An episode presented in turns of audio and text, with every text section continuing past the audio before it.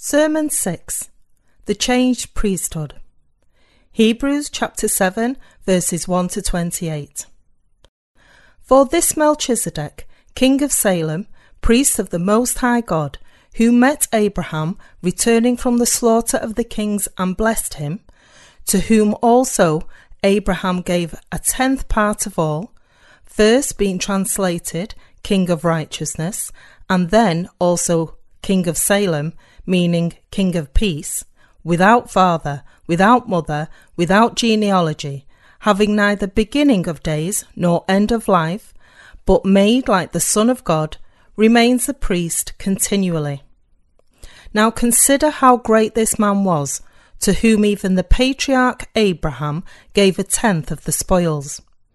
And indeed, those who are of the sons of Levi, who receive the priesthood, have a commandment to receive tithes from the people according to the law, that is, from their brethren, though they have come from the loins of Abraham. But he whose genealogy is not derived from them received tithes from Abraham and blessed him who had the promises. Now, beyond all contradiction, the lesser is blessed by the better. Here, mortal men receive tithes, but there he receives them of whom it is witness that he lives. Even Levi, who receives tithes, paid tithes through Abraham, so to speak, for he was still in the loins of his father when Melchizedek met him. Therefore, if perfection were through the Levitical priesthood, for under it the people received the law, what further need was there that another priest should arise according to the order of Melchizedek and not be called according to the order of Aaron? For the priesthood being changed, of necessity there is also a change of the law. For he of whom these things are spoken belongs to another tribe from which no man has officiated at the altar. For it is evident that our Lord arose from Judah, of which tribe Moses spoke nothing concerning priesthood.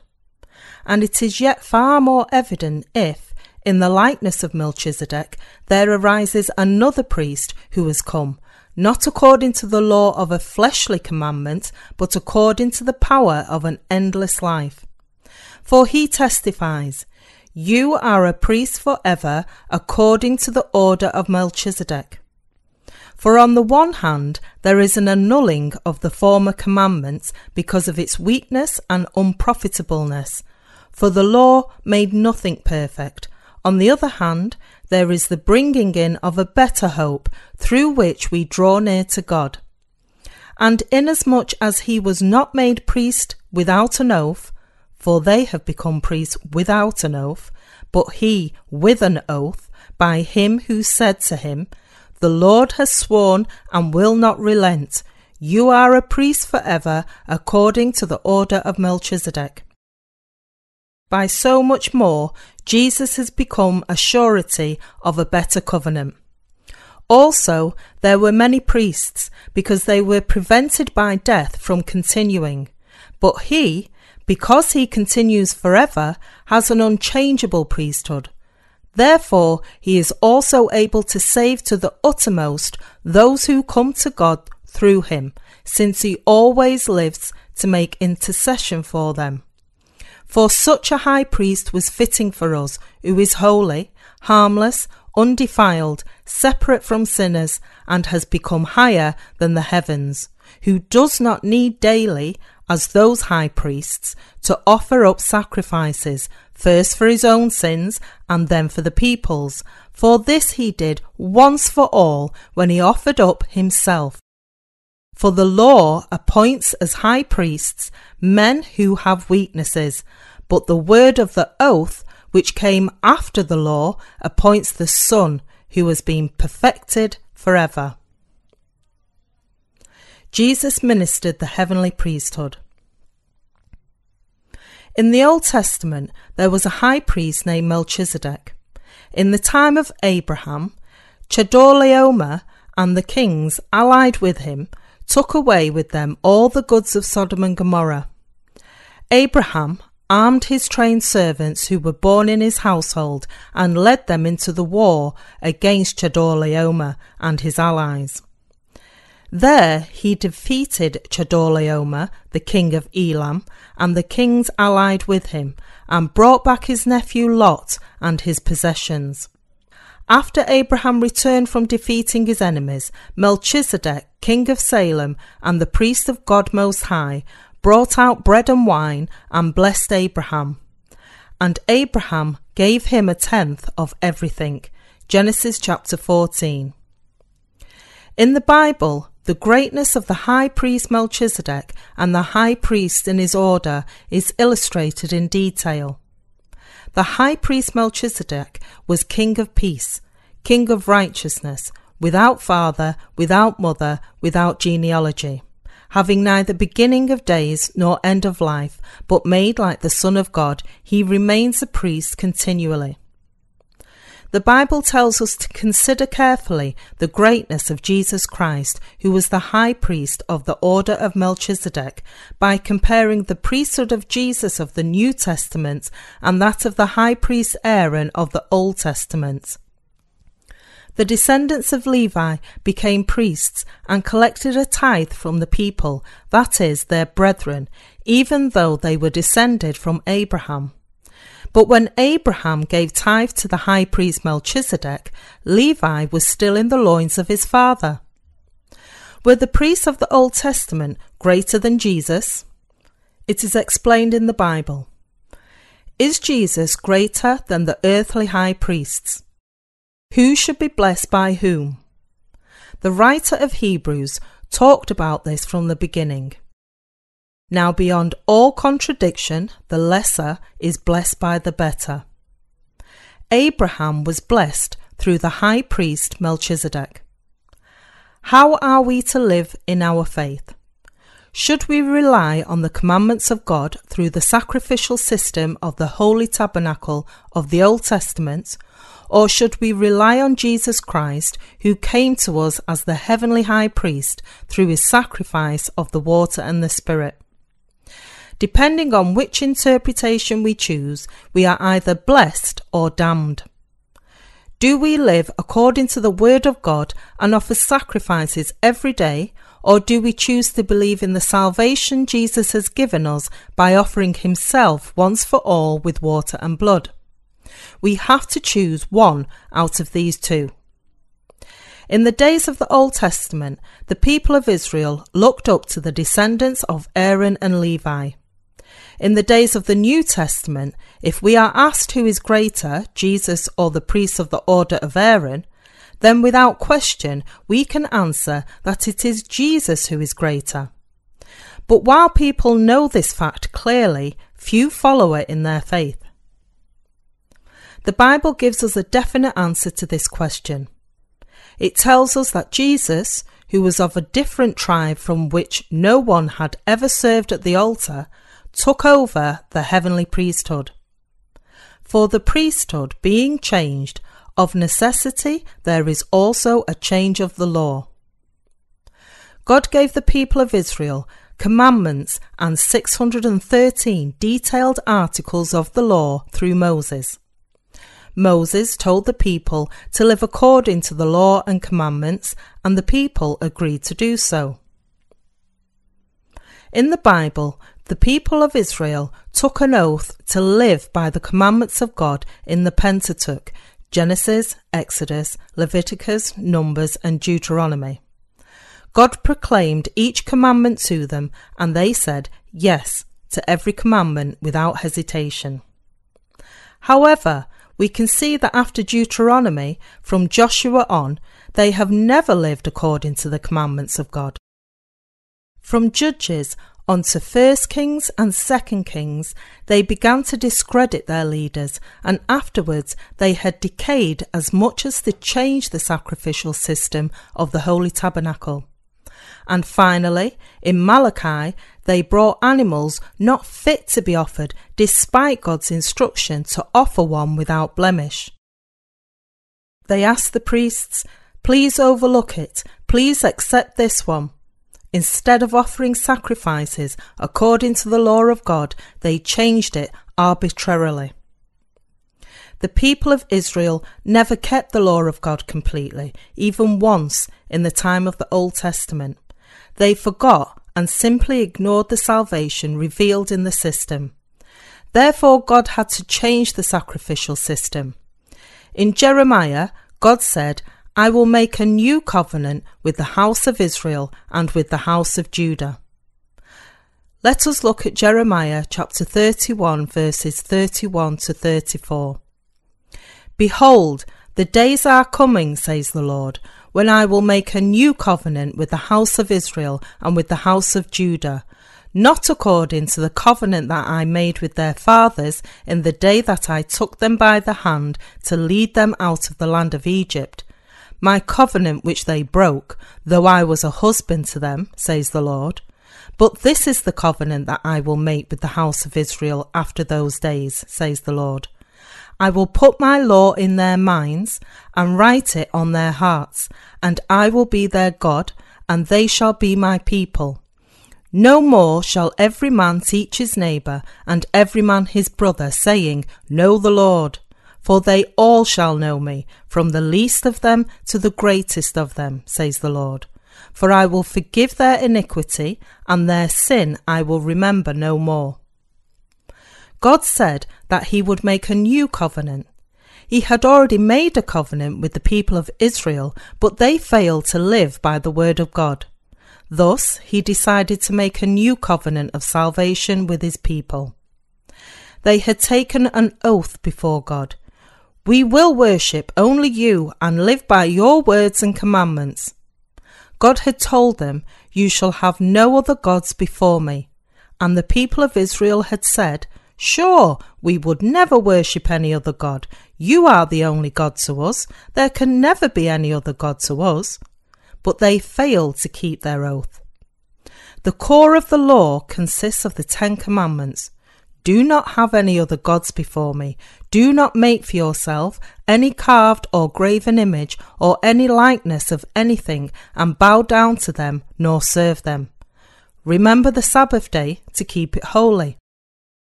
Do not take the name of the Lord your God in vain. Honour your father and your mother. You shall not kill. You shall not commit adultery. You shall not steal. You shall not bear false witness against your neighbour. You shall not covet your neighbour's house. Exodus chapter 20. It is also subdivided into 613 detailed articles which were to be kept throughout their lives what not to do to daughters and what not to do to sons, what to do to stepmothers. The law of God commanded them to do all good things and not to do any evil things. These are the Ten Commandments and 613 detailed articles. However, among all of humankind, there has not been even one person who could keep all the articles of his law. Therefore, God had determined another way for them to be saved from all their sins. When did the priesthood change?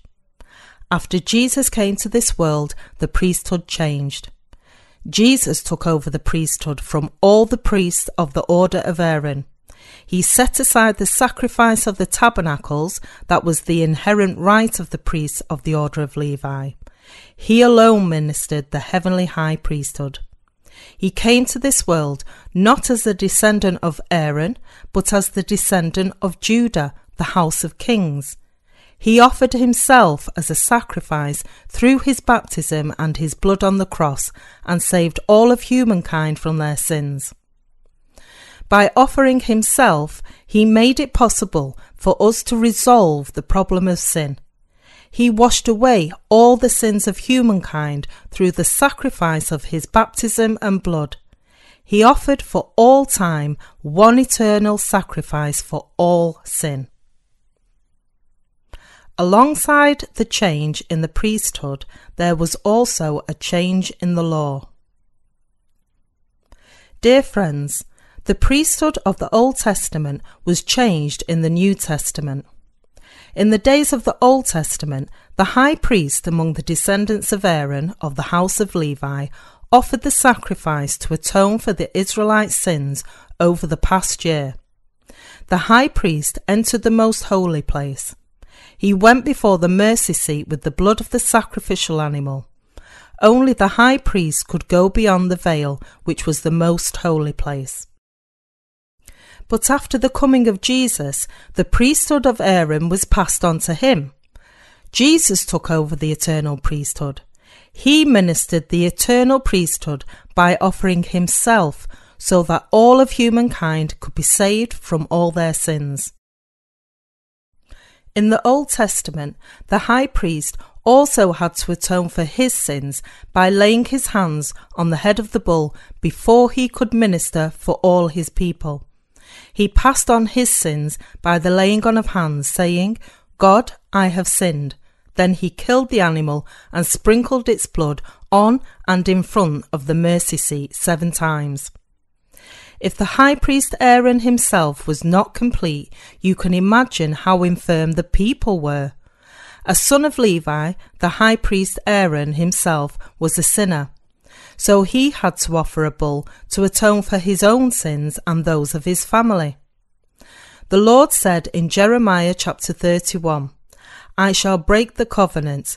I have made the covenant with you, but you have not kept it. Therefore I shall set aside the covenant that could not sanctify you, and give you a new covenant of salvation. I shall no longer save you through my commandments, but rather offer you salvation through the gospel of the water and the Spirit. God gave us the new covenant. When the time came, Jesus came to this world in the likeness of man, offered himself to take away the sins of the world, and bled on the cross to save us who believe in him. He took away the sins of all humankind through his baptism. The law of God was set aside and replaced. The people of Israel could have been saved if they had lived according to the law of God, but they failed to do so. For by the law is the knowledge of sin. Romans chapter 3 verse 20. God wanted the Israelites to realize that they were sinners and that the law could not save them. He saved them through the law of salvation of the water and the Spirit, not through their works. In His infinite love, God gave us a new covenant by which we could be saved from all the sins of the world through the baptism and the blood of Jesus. If you believe in Jesus without knowing the meaning of his baptism and blood, all your faith is in vain. When you do that, you are more troubled than when you did not believe in Jesus at all. God said that He had to make a new covenant to save humankind from their sins. As a result, we are now saved not by the law of our works, but by the righteous law of salvation through the water and the blood. This was his eternal promise, and he fulfilled his promise for us who believe in Jesus. And he told us about the greatness of Jesus. He told us how great he is by comparing him to the priests of the order of Aaron in the Old Testament. We become special by believing in salvation through the water and the blood of Jesus. Please consider this carefully. No matter how learned and well spoken your pastor is, how can he be greater than Jesus? There is no way. We can only be saved through the gospel of the water and the blood, never by simply obeying the commandments of God. Because the priesthood was changed, the law of salvation was also changed. The superiority of the love of God. We can only be saved when we believe in Jesus, knowing how Jesus saved us and how great the love of God is for us. What then is the difference between faith in the commandments and faith in the greatness of the love of God? The legalists attach more importance on their own denominational doctrines and personal experiences than on God's Word. However, true and complete spiritual faith in Jesus comes about by believing in the greatness of the salvation fulfilled through the water and the Spirit. Even today, many people say that original sin is forgiven, but that they have to repent every day for their daily sins. Many people believe this and try to live their lives according to the commandments of the Old Testament.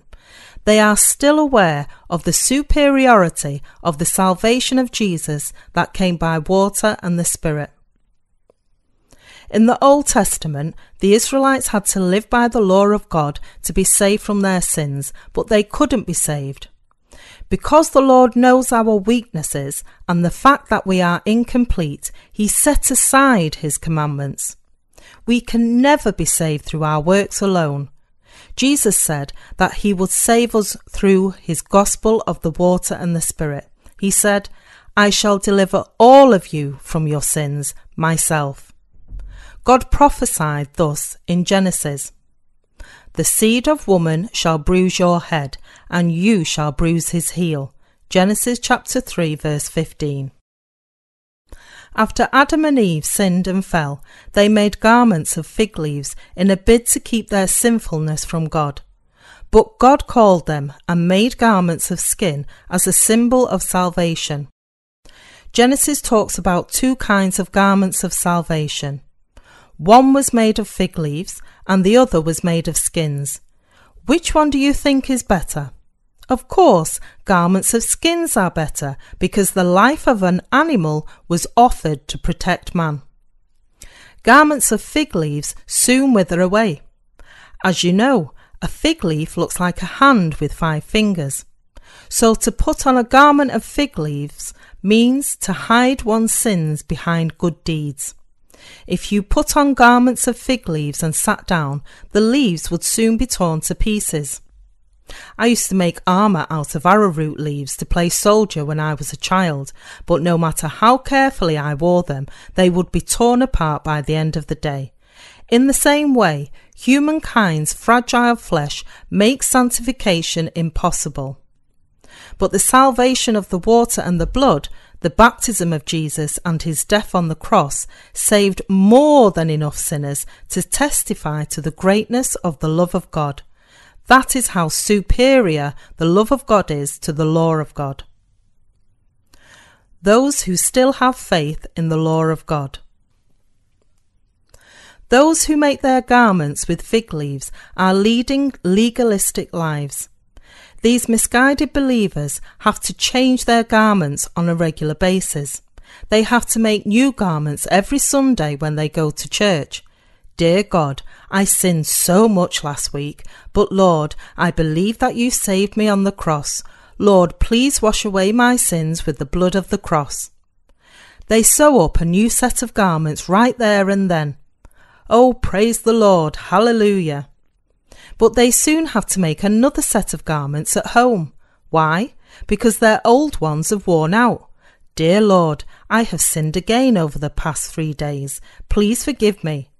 They make and wear new garments of repentance again and again. In the beginning, the garments may last several days, but after a while, they need a new set every day. As they can never live by the law of God, they become ashamed of themselves. Oh, this is so embarrassing, Lord. Oh, Lord, I have sinned once again. And they have to make new garments of repentance. Oh, Lord, it is so difficult to make garments of fig leaves today. They work so hard to sew up a new set. Whenever such people call out to the Lord, it is to confess their sins. They bite their lips and call out to God, God, and keep making new garments every day. Then what happens when they get tired of it? Once or twice a year, they go up to the mountains and fast. They try and make stronger and more hard wearing garments. Lord, please wash away my sins. Please make me anew. I believe in you, Lord. They think it better to pray at night. So they rest during the daytime, and as soon as darkness falls, they hang on to trees with all their might, or go into dark caves and cry out to God, Lord, I believe, I repent and fill my heart with a contrite mind. They pray loudly and shout, I believe. In this way, they make special garments which they hope to last a long time, but they never do. How invigorating it is to come down after mountain prayers, like a refreshing breeze or like a spring rain sprinkling over trees and flowers. Their souls are filled with peace and the grace of the Almighty. Feeling purer than the spirit of the mountain, they face the world wearing their special new garments. But as soon as they get back to their house and church and start living again, the garments get dirty and begin to wear out. Their friends ask, Where have you been? Well, I have been away for a while. You look like you lost some weight. Well, yes, but that's another story. They never divulge that they fasted. They just go to church and pray. I shall never lust after women. I shall never lie. I shall never covet my neighbour's house. I shall love all people. But the moment they see a beautiful bosomy woman with slim legs, the holiness in their hearts changes instantly into pure lust. Look how short that skirt is. Skirts are getting shorter and shorter. I've got to see those legs again. Oh no, oh Lord, I've sinned again. Legalists seem pious, but you should know that they have to make new garments every day. Legalism is the faith in garments of fig leaves, the wrong faith. Many people try so hard to live piously according to the law of God they bellow at the top of their lungs on the mountains so that their voice begins to sound quite pious. Legalists cut an impressive figure when they lead prayer meetings at church. Holy Father in heaven, we have sinned this past week. Please forgive us. They break into tears and the rest of the congregation follow suit. They think to themselves, he must have spent a long time in the mountains praying and fasting. He sounds so pious and faithful. But because his faith is legalistic, even before the prayer ends, the legalist's heart begins to fill with arrogance and sin. When people make up special new garments of fig leaves, they may last as long as two or three months. But sooner or later, the garments become rags and they have to make up a new set and carry on with their hypocritical lives. This is the life of legalists who try to live up to the law in order to be saved. They have to continuously make new garments out of fig leaves. Legalism is the faith of fig leaves. Legalists tell you, You have all sinned over the past week, haven't you? Then repent. They shout at you in a loud voice, Repent! Pray! A legalist knows how to make his voice sound holy. Lord, I am sorry. I didn't live by the law. I didn't keep your commandments. Forgive me, Lord. Forgive me just once more. They can never live by the law, even though they try valiantly to do so.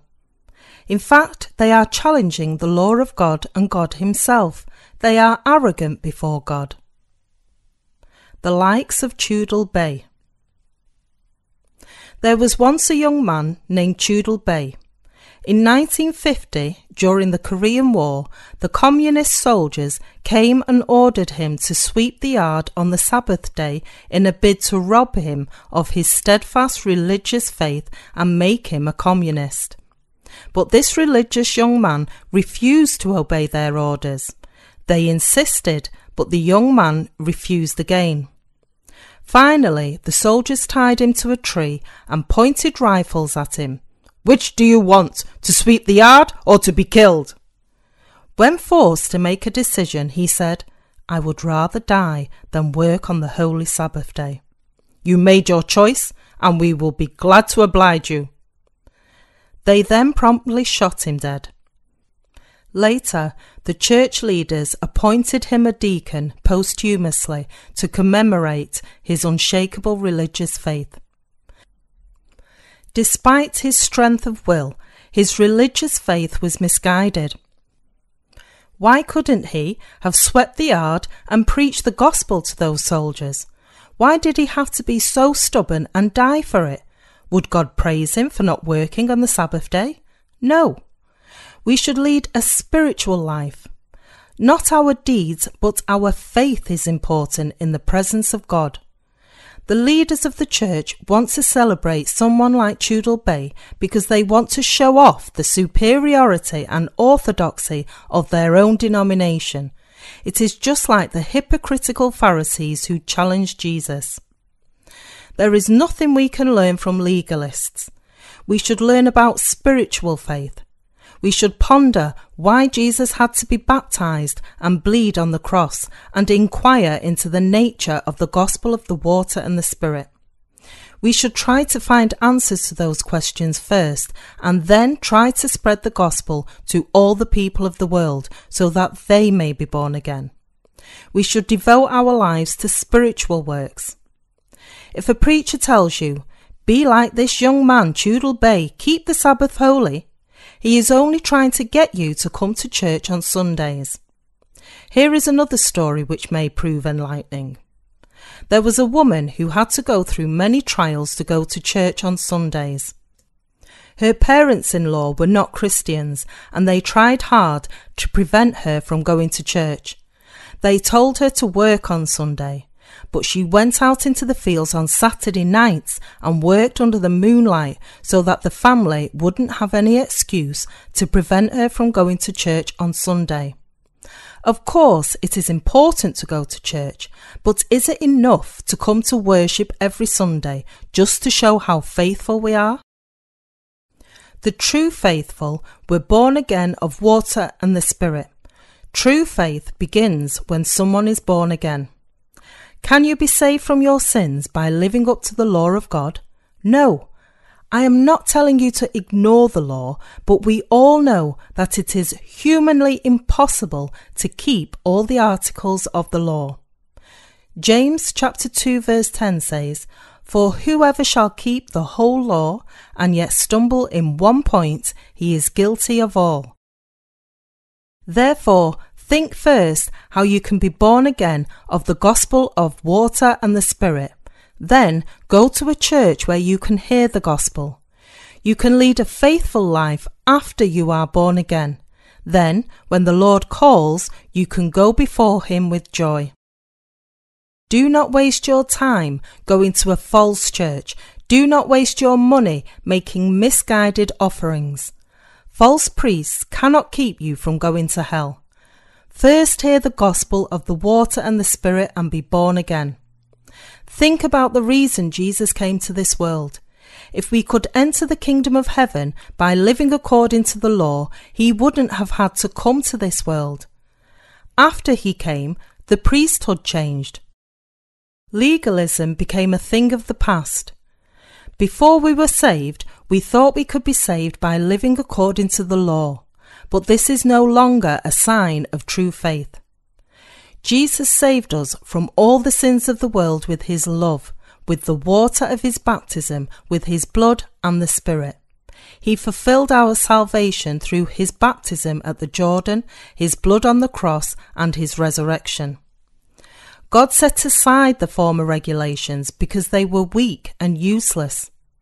For the law made nothing perfect, on the other hand, there is the bringing in of a better hope, through which we draw near to God, and inasmuch as he was not made priest without an oath. Hebrews chapter 7 verses 19 to 20. Jesus made an oath and saved us from all our sins with his baptism and blood. Martyrdom out of legalism is a fruitless death, and the only true faith is to believe in the gospel of the water and the Spirit. We have to have fruitful faith. Which do you think is good for your soul? Would it be better to attend church regularly and live by the law, or would it be better to attend the church of God where the gospel of being born again of water and the Spirit is preached so that you may be born again? Which church and which preacher would be more beneficial to your soul? Think about it and choose the one that would be good for your soul. God saves your soul through a preacher who has the words of the gospel of the water and the Spirit. Everyone must take responsibility for his own soul. A truly wise believer is one who commits his soul to the Word of God. Jesus became priest through an oath. Hebrews chapter 7 verse 20 to 21 says, And inasmuch as he was not made priest without an oath, for they have become priests without an oath, but he with an oath by him who said to him, The Lord has sworn and will not relent, you are a priest forever according to the order of Melchizedek. And Psalms chapter 110 verse 4 says, The Lord has sworn and will not relent, you are a priest forever according to the order of Melchizedek. The Lord made a vow he made a covenant with us and showed it to us through the written word. I shall become the eternal high priest in the order of Melchizedek. Melchizedek is king of righteousness, king of peace, and the high priest forever. I shall become the eternal high priest in the order of Melchizedek for your salvation. Jesus came to this world and has become the surety of a better covenant. Hebrews chapter 7 verse 22.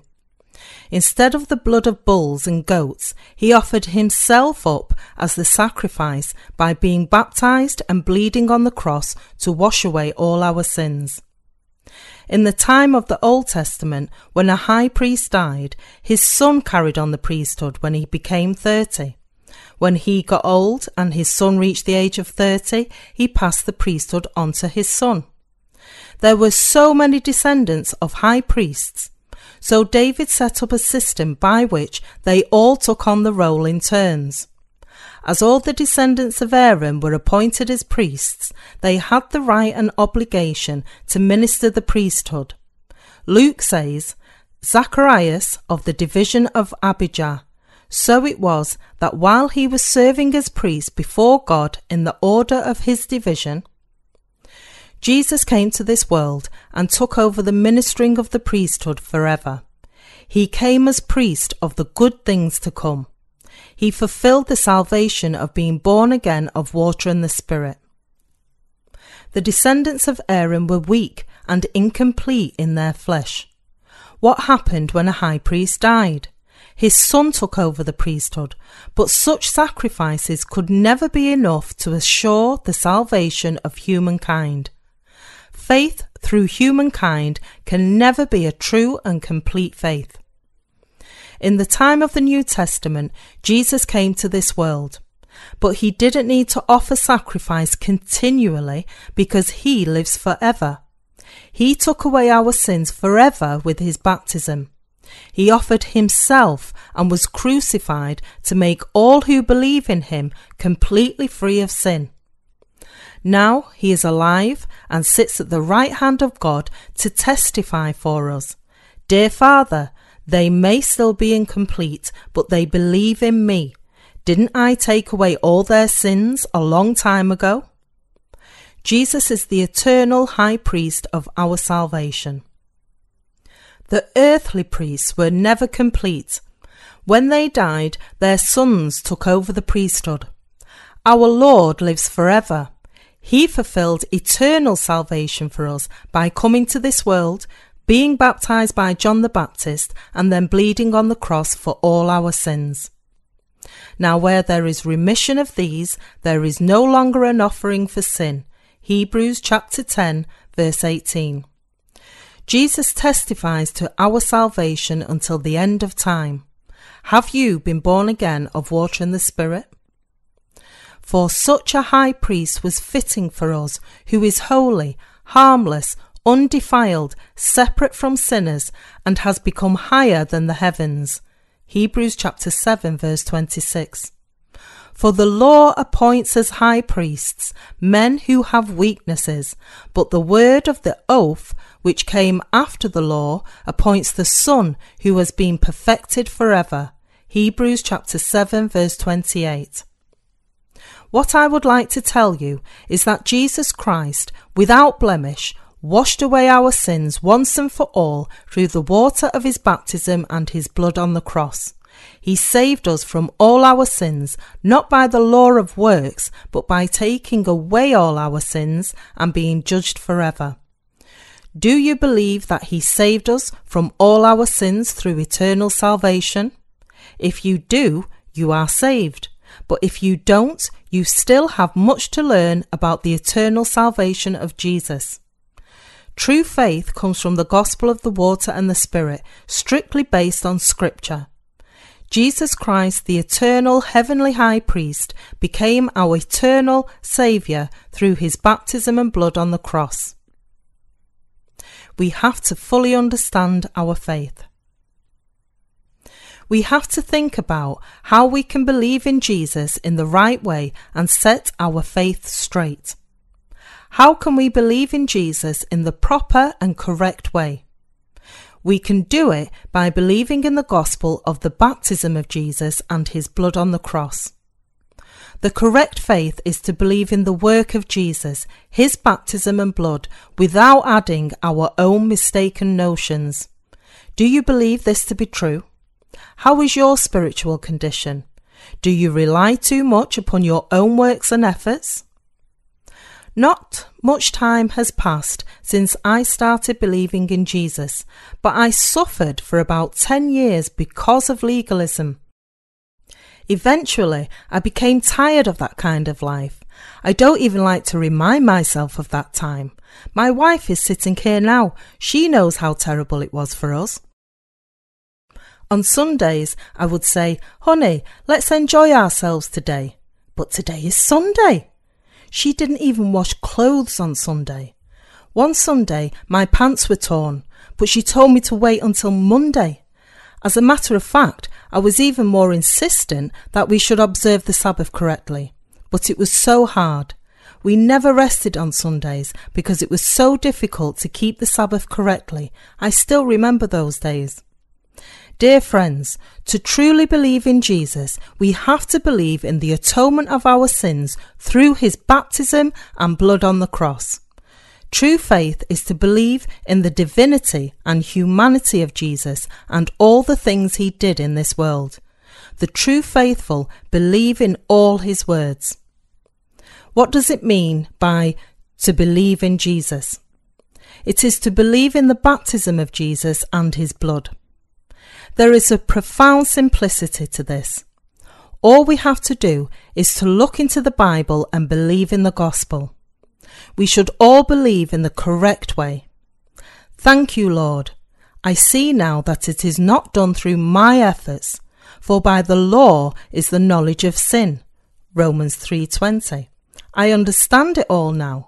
I thought that because the law was good, because it was the commandment of God, I should try and live by it.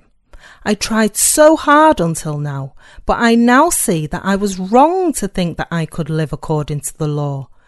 I see now that I can never keep the commandments of God. Therefore, through the law of God, I now realize my heart is filled with evil thoughts and transgressions. I understand now that the law is given to instill in us the knowledge of sin. Oh, thank you, Lord. I misunderstood your will and tried so hard to keep the law. It was really arrogant of me to even try. I repent. I know now that Jesus was baptized and bled for my salvation. I believe. You have to believe frankly and purely. You should only believe in the written words in the Bible. It is the only way you can be completely born again. What is it to believe in Jesus? Is it something we have to complete over a period of time? Is our faith a religion that you have to work for? People have made gods and they have made religions to fit those gods.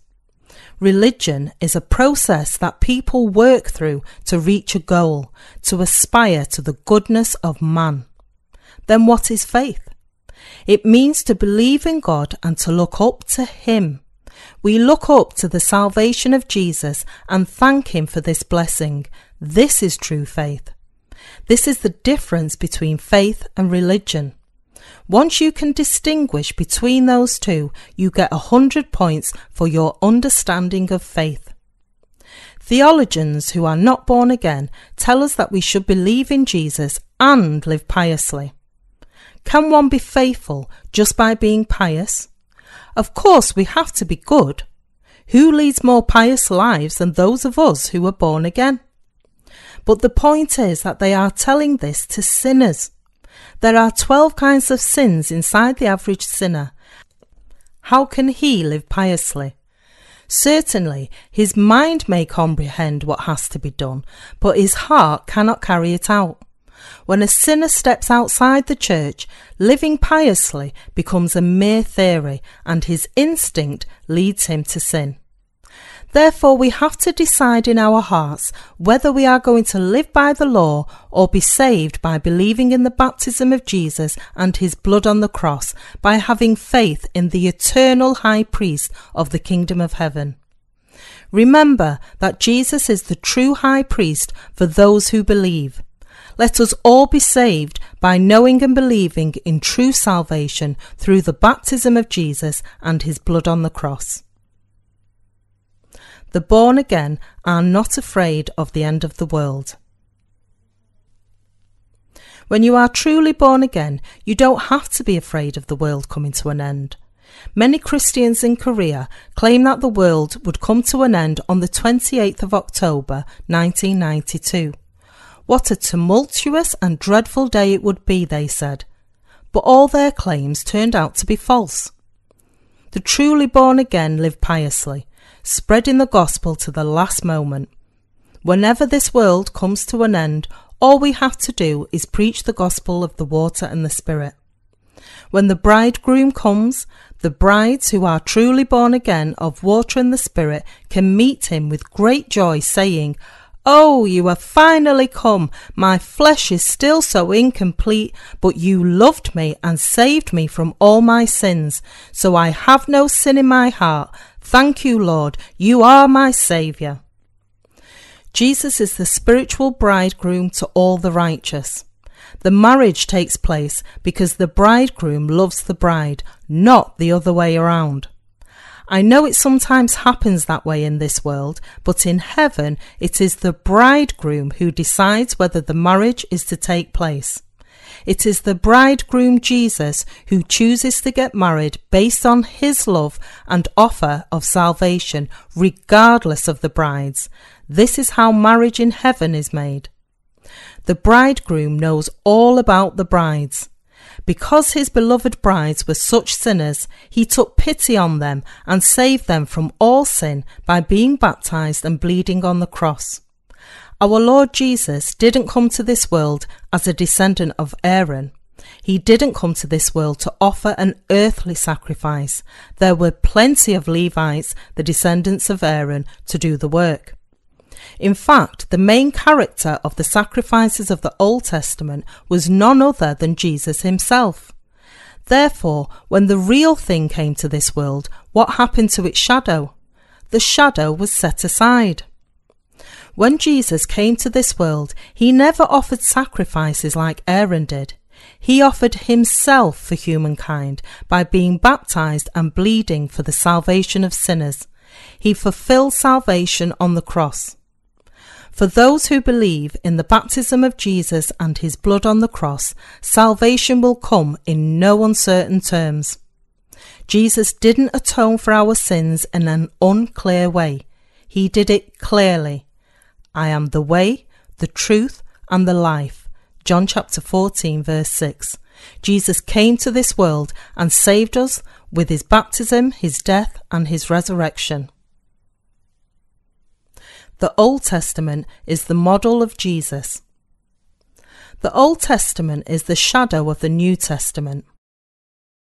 Although Jesus never offered sacrifices like the high priests of the Old Testament, he ministered a better priesthood, the eternal heavenly priesthood.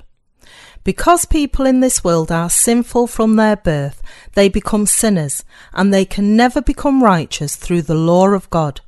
Therefore, God established another covenant. Our Father in heaven sent his only begotten Son to this world and asked us in return to have faith in his baptism, his blood, and his resurrection. This is the second covenant of God. The second covenant requires us to believe in the gospel of the water and the Spirit. The Lord is no longer asking for our good works. He doesn't tell us how to live to be saved. He only asks us to believe in salvation through His Son. He asks us to believe in his baptism and blood on the cross above all, and we have to say yes. In the Bible, the house of Judah maintained royalty. All the kings of Israel were born in the house of Judah until King Solomon. Even after the division of the kingdom, the house of Judah held the throne of the southern kingdom until its collapse in 586 BC. In this way, the people of Judah stand for the Israelites. The tribe of Levi was one of priests. Each tribe of Israel had its own role. God promised the tribe of Judah that Jesus would emerge from its ranks. Why did he make this covenant with the tribe of Judah? Making this covenant was the same as making a covenant with all the people of the world because the Israelites stand for the people of the world. Jesus fulfilled the new covenant, which was the salvation of humankind through his baptism, his death on the cross, and his resurrection. The sins of humankind cannot be washed away by repentance. In Jeremiah chapter 17 verse 1, it is written that the sin of each person is recorded in two places. The sin of Judah is written with a pen of iron, with the point of a diamond it is engraved on the tablet of their heart and on the horns of your altars. Our sins are recorded in our hearts. That is how we know that we are sinners. Before one comes to believe in Jesus, he is not aware that he is a sinner. Why? Because the law of God is absent in his heart. Therefore, once someone believes in Jesus, he realizes that he is a sinner before God. Some only realize they are sinners 10 years after coming to believe in Jesus. Oh dear, I am a sinner. I thought I was saved, but somehow I am still a sinner. The realization comes one day when we finally see ourselves as we truly are. They were so happy for 10 years, but suddenly they see the truth. Do you know why? This realization comes because finally their true sins and transgressions are at last made clear through the law of God. Such a person has believed in Jesus for 10 years without being born again. Since the sinner can't erase his sins from his heart, he remains a sinner before God. Some take five years and others take 10 years to reach this realization. Some come to the realization after 30 years, some after 50 years, and some never realize the truth until the end. Dear God, I used to be good before I had the commandments in my mind. I was confident that I was keeping the law well, but now I realize that I have sinned every day. Just like the Apostle Paul said, I was alive once without the law, but when the commandment came, sin revived and I died. Romans chapter 7 verse 9. I am a sinner even though I believe in Christ. It is your own sins that prevent you from living by the word of God. Your sins are recorded in your heart. Because God records your sins there, when you bow your head to pray, all your sins emerge. Surprise! I am the sin you committed. But I atoned for you two years ago. Why are you showing yourself again all of a sudden? Why haven't you gone away? Oh, don't be so nasty. I am recorded in your heart. No matter what you think, you are still a sinner. No, no. So the sinner repents again for the sins committed two years ago. Please forgive me, Lord. I am still tormented by the sins I committed before. I repented for my sins, but they are still with me. Please forgive me, for I have sinned. But do those sins go away with repentance? Because the sins of people are recorded in their hearts, they can never be erased without the gospel of the water and the Spirit. Only through the gospel of the water and the Spirit can true atonement be attained. We can only be saved through our faith in the true gospel of Jesus. I shall be your Saviour. Our Lord in heaven made a new covenant with us. I shall become your Saviour. I shall make you completely free of all the sins of the world through the water and the blood. I shall surely bless all those who believe in me. Do you believe in this new covenant with God? We can be saved from all our sins and be born again when we believe in the truth of His covenant and His salvation through the water and the blood. We don't trust a doctor if he does not diagnose us correctly. A doctor first has to diagnose his patients correctly and then prescribe the proper medicine. There are all sorts of medicines, but the doctor has to know exactly which one to use. Once a doctor diagnoses his or her patients correctly, there are many medicines available to heal them. But with the wrong diagnosis, all those good medicines can only make the patient worse. Likewise, when you believe in Jesus, you have to diagnose the condition of your spirit based on the Word of God. When you examine your spirit with the Word of God, you can see exactly what the condition of your spirit is. The doctor of spirits can heal all his patients without exception. They can all be born again. If you say, I don't know whether I was redeemed, it means that you are not saved. If a pastor is truly a disciple of Jesus, he has to be able to solve the problem of sin for his followers. Then he can go on to solve the problems of their faith and lead them spiritually. He has to be able to see the exact spiritual conditions of his followers. Jesus came to this world to take away all the sin of the world. He came and was baptized and died on the cross. When he atoned for all sin, did he leave your sins out? The word of the water and the Spirit blots out the sins of all believers. The gospel is like dynamite. It blows up everything from tall buildings to mountains. The work of Jesus is exactly like this. He wipes out the sins of those who believe in him with his gospel of the water and the Spirit. Let us now look at the gospel of the water and the Spirit as it is expressed in the Bible. The gospel of the laying on of hands in the Old Testament let us look up the truth of the gospel of redemption in Leviticus chapter 1 verses 3 to 4. If his offering is a burnt sacrifice of the herd, let him offer a male without blemish. He shall offer it of his own free will at the door of the tabernacle of meeting before the Lord. Then he shall put his hand on the head of the burnt offering, and it will be accepted on his behalf to make atonement for him. This passage tells us that the burnt offering should be offered at the door of the tabernacle of meeting before the Lord by laying hands on the head of the offering, and the offering should be a live animal without blemish.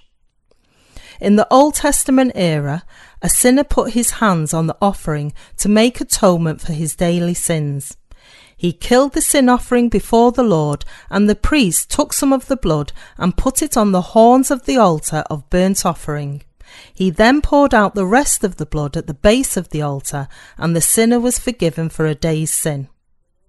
For a year's sin, it is written in Leviticus chapter 16, verses 6 to 10.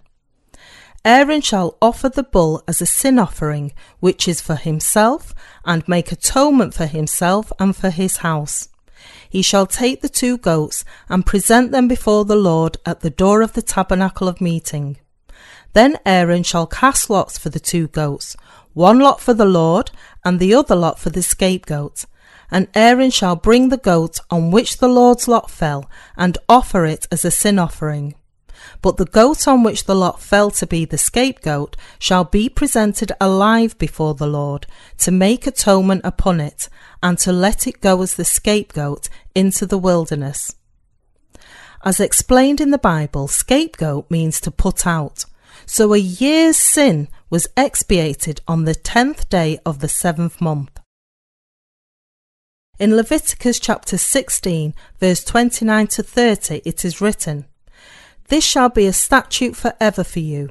In the seventh month, on the tenth day of the month, you shall afflict your souls and do no work at all, whether a native of your own country or a stranger who dwells among you. For on that day the priest shall make atonement for you to cleanse you, that you may be clean from all your sins before the Lord. this was the day on which the Israelites atoned for a year's sin. How could this be done? First, the high priest Aaron had to be present at the sacrifice. Who represented the people of Israel? Aaron. God designated Aaron and his descendants as the high priests. Aaron offered the bull to atone for himself and for his household. He killed the bull and sprinkled some of its blood on and in front of the mercy seat seven times. He had to atone for himself and his household first of all. Atonement means to transfer one's sin to the sin offering and to let the sin offering die in one's place. The sinner should be the one to die, but can atone for his sins by passing them on to the sin offering and having it die in his place. After his sins and those of his household were expiated, he offered one goat before God while sending another goat into the wilderness as a scapegoat in the presence of the people of Israel. One goat was offered as a sin offering. Aaron laid his hands on the head of the sin offering and confessed, O God, your people Israel violated all of the Ten Commandments and the 613 articles of your law. The Israelites have become sinners. I now lay my hands on this goat to transfer all our yearly sins. He cut the goat's throat and entered the most holy place within the tabernacle with its blood. He then sprinkled some of the blood on and in front of the mercy seat seven times. Inside the most holy place sits the Ark of the Covenant. Its cover is called the mercy seat, and in it are two stone tablets of the covenant, the golden pot of manna, and Aaron's rod that had budded. Aaron's rod signifies resurrection. The two stone tablets of the covenant, his justice, and the golden pot of manna, his word of life. There is a cover on the Ark of the Covenant. The blood was sprinkled before the mercy seat seven times. As there were golden bells hung on the hem of the high priest's robe, they rang out when he sprinkled the blood. In Leviticus chapter 16, verse 14 to 15, it is written, He shall take some of the blood of the bull and sprinkle it with his finger on the mercy seat on the east side, and before the mercy seat he shall sprinkle some of the blood with his finger seven times. Then he shall kill the goat of the sin offering, which is for the people, bring its blood inside the veil, do with that blood as he did with the blood of the bull, and sprinkle it on the mercy seat and before the mercy seat. The bells rang out every time he sprinkled some of the goat's blood, and all the Israelites who gathered outside would hear the sound. Since atonement for their sins had to be done through the high priest, the sound of the bells meant their sins had been forgiven. It was the sound of blessing for all the people of Israel. When the bells rang seven times, they said, Now I am so relieved. I had been worried for the whole year's sin, and now I feel free. And the people went back to their lives, feeling free of guilt. The sound of the bells at that time was the same as the good news of being born again of water and the Spirit. When we hear the gospel of redemption of the water and the Spirit and believe it with our hearts and admit it with our mouths, this is what the gospel of the water and the Spirit is all about. When the bell rang seven times, all the yearly sins of the Israelites were cleansed. Their sins were washed away before God. After offering a goat for the Israelites, the high priest took the other goat and went to the people waiting outside the tabernacle. While they looked on, the high priest Aaron laid his hands on the other goat's head. In Leviticus chapter 16, verse 21 to 22, Aaron shall lay both his hands on the head of the live goat, confess over it all the iniquities of the children of Israel and all their transgressions concerning all their sins, putting them on the head of the goat, and shall send it away into the wilderness by the hand of a suitable man. The goat shall bear on itself all their iniquities to an uninhabited land, and he shall release the goat in the wilderness. The high priest, Aaron, laid his hands on the head of the other goat, the scapegoat, and confessed all the early sins of the Israelites before God. O God, the Israelites sinned before you. We violated the Ten Commandments and all 613 articles of your law. O God, I pass all the yearly sins of the Israelites onto the head of this goat. According to Jeremiah chapter 17 verse 1, sins are recorded in two places. One is the book of works and the other is on the tablets of their hearts. So if people are to atone for their sins, their sins have to be erased from the book of works and from the tablets of their hearts. On the day of atonement, one goat was for the sins written in the book of judgment, and the other was for those engraved on the tablets of their hearts. By laying hands on the head of the goat, the high priest showed the people that their yearly sins were transferred to the goat. When the sins were put on the head of the goat, a suitable man led the goat into the wilderness. Palestine is a land of desert. The goat that took away all the early sins of the Israelites was led by a man appointed for the task to the desert where there was neither water nor grass.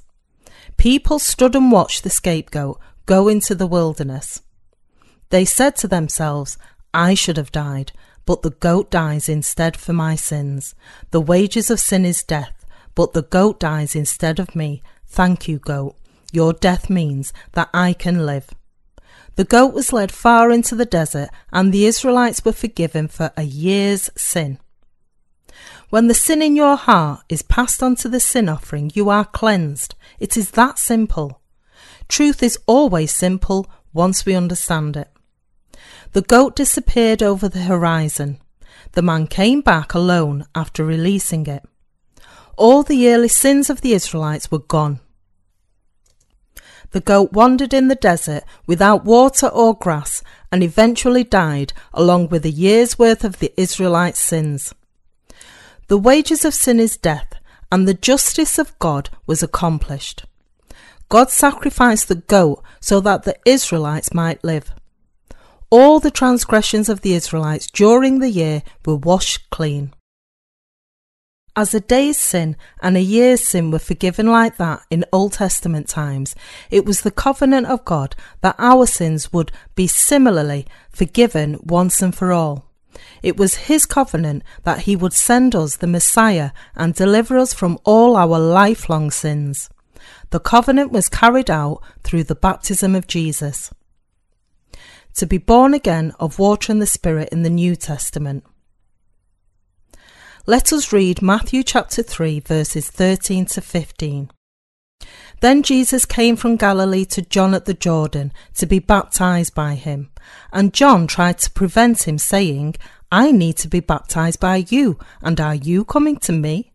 But Jesus answered and said to him, Permit it to be so now, for thus it is fitting for us to fulfill all righteousness.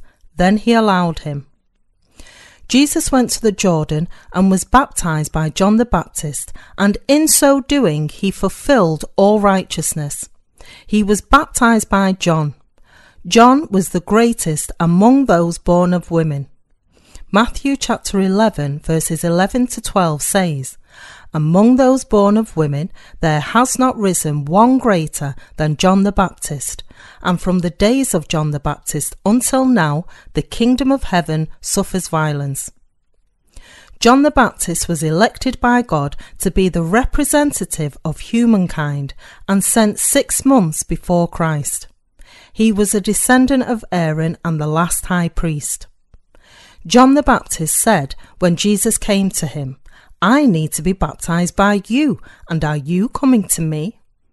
Permit it to be so now, for thus it is fitting for us to fulfill all righteousness. His purpose was to free humankind from sin so that they could become children of God. Jesus said to John, We have to complete the gospel of being born again of water and the Spirit, so baptize me now. John baptized Jesus.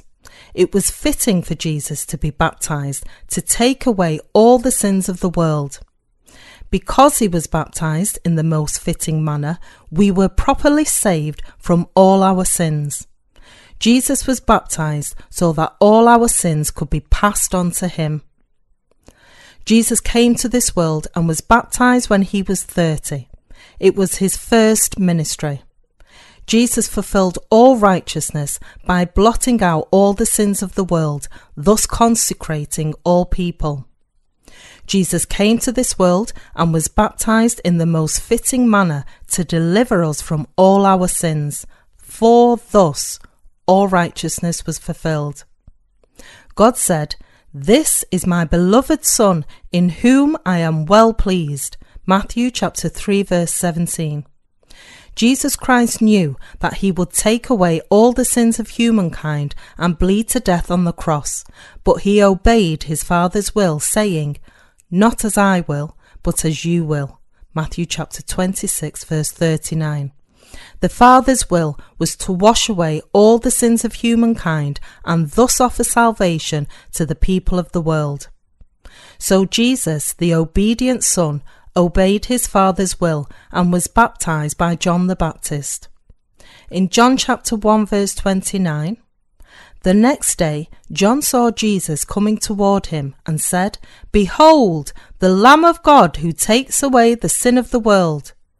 Jesus took away all sin and bled on the cross at Golgotha. Behold, the Lamb of God who takes away the sin of the world, witnessed John the Baptist. Do you have sin or not? Are you a righteous man or a sinner? The truth is that Jesus took away the sin of the world and was crucified on the cross for all of us. After we are born into this world, we sin even between the ages of 1 and 10. Jesus took away those sins. We also sin between the ages of 11 and 20.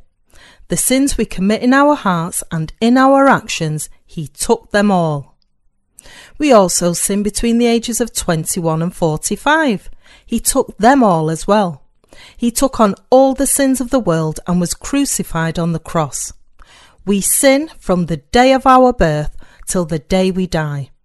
But he took them all away.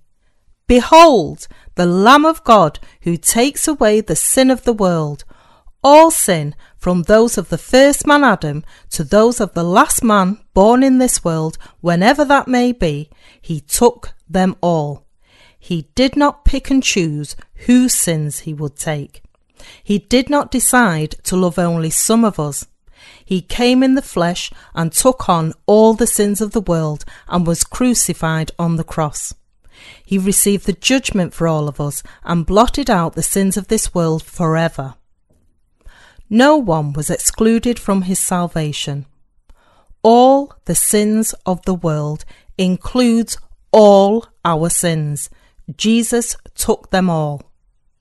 With his baptism and blood, he cleansed all the sins of the world. He took them all away through his baptism and was judged for our sins on the cross. Before Jesus died on the cross, he said, It is finished. John chapter 19 verse 30 meaning the salvation of humankind was complete. Why was Jesus crucified on the cross? Because the life of the flesh is in the blood, and the blood makes atonement for one's life. Leviticus chapter 17, verse 11. Why did Jesus have to be baptized? Because he wanted to take on all the sins of the world. After this, Jesus, knowing that all things were now accomplished, that the scripture might be fulfilled, said, I thirst. John 19, verse 28. Jesus died knowing that all the covenants of God in the Old Testament were accomplished with his baptism at the Jordan and his death on the cross. Jesus knew that redemption was fulfilled through him and said, It is finished. He died on the cross. He sanctified us, rose again from the dead on the third day, and ascended to heaven, where he now sits at the right hand of God. The washing away of all sins through the baptism of Jesus and his death on the cross is the blessed gospel of being born again of water and the Spirit. Believe it, and you will be forgiven for all your sins. We can't atone for our sins by praying for repentance every day. Redemption was granted once and for all only through the baptism of Jesus and his death on the cross. Now, where there is remission of these, there is no longer an offering for sin. Hebrews chapter 10, verse 18. Now, all we have to do is believe in the redemption through the baptism of Jesus and his crucifixion. Believe and you will be saved. Romans chapter 5 verses 1 to 2 says, Therefore, having been justified by faith, we have peace with God through our Lord Jesus Christ, through whom also we have access by faith into this grace in which we stand, and rejoice in hope of the glory of God. There is no other way to be justified but to believe in the blessed gospel of being born again of water and the Spirit. The purpose of the law of God.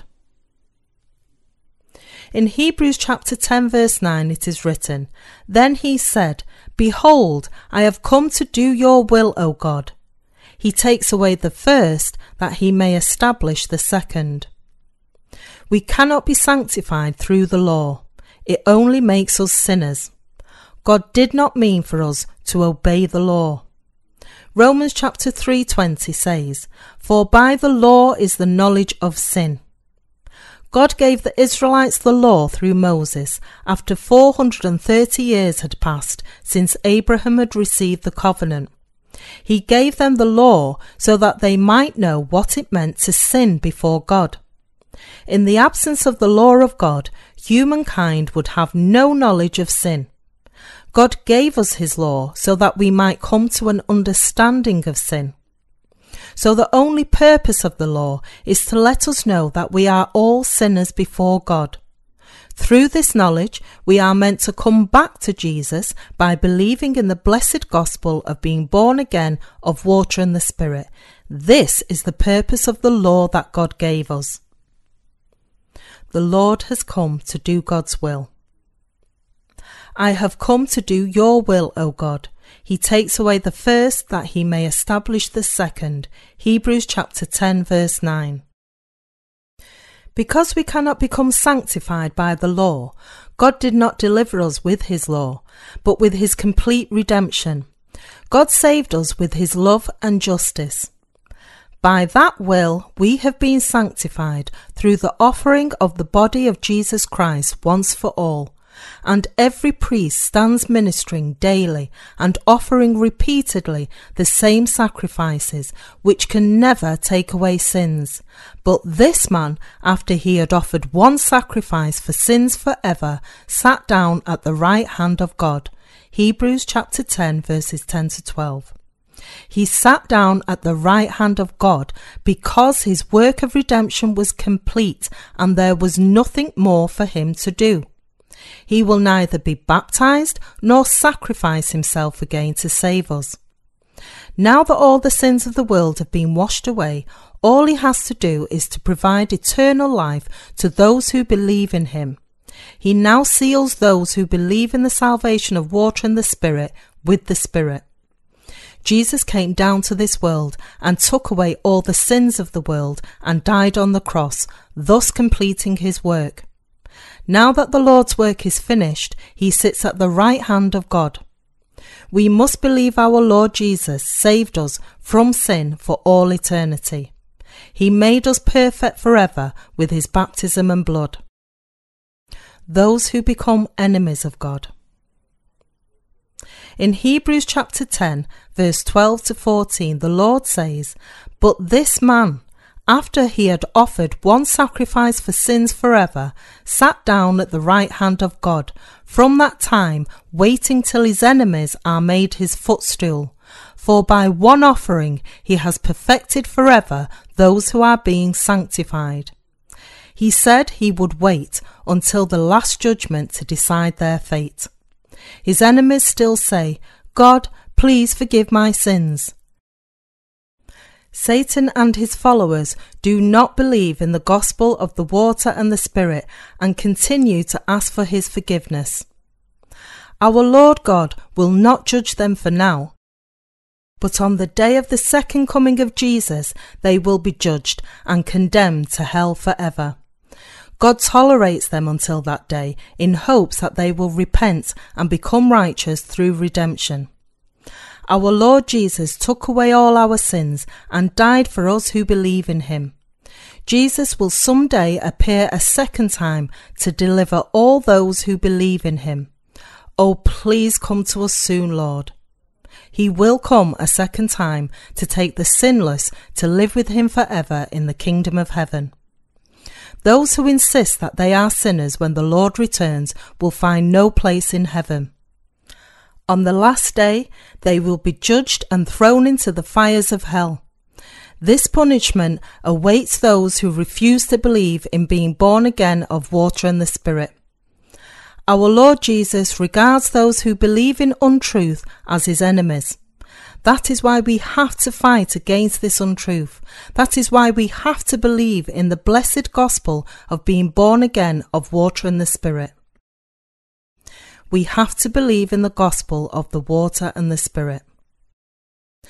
Hebrews chapter 10 verse 15 to 16 says, But the Holy Spirit also witnesses to us, for after he had said before, This is the covenant that I will make with them after those days, says the Lord. I will put my laws into their hearts, and in their minds I will write them. After he blotted out all our sins, he said, This is the covenant that I will make with them. What is this covenant? I will put my laws into their hearts, and in their minds I will write them. We first tried to lead a legalistic life according to his law, but we could not be truly saved by the law. Later, we came to know that Jesus has already saved those who believe in their hearts the blessed gospel of being born again of water and the Spirit.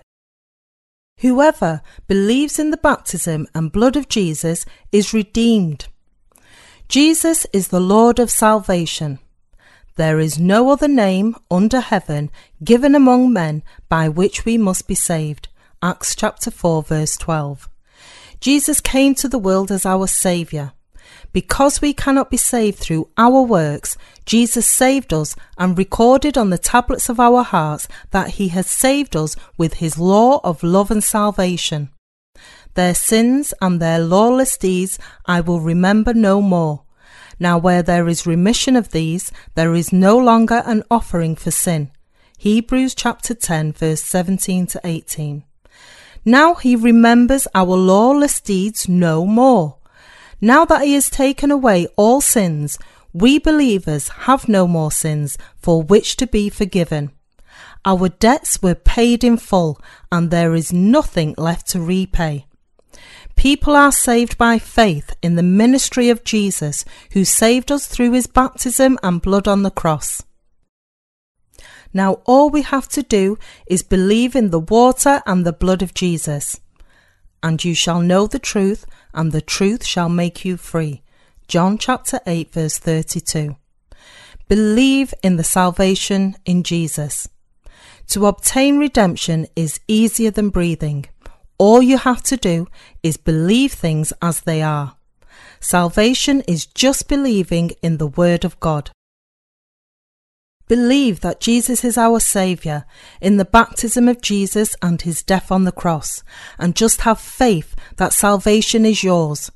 Deny your own thoughts and just believe in the salvation in Jesus. I pray that you really believe in Jesus and are ready to be led into eternal life with him.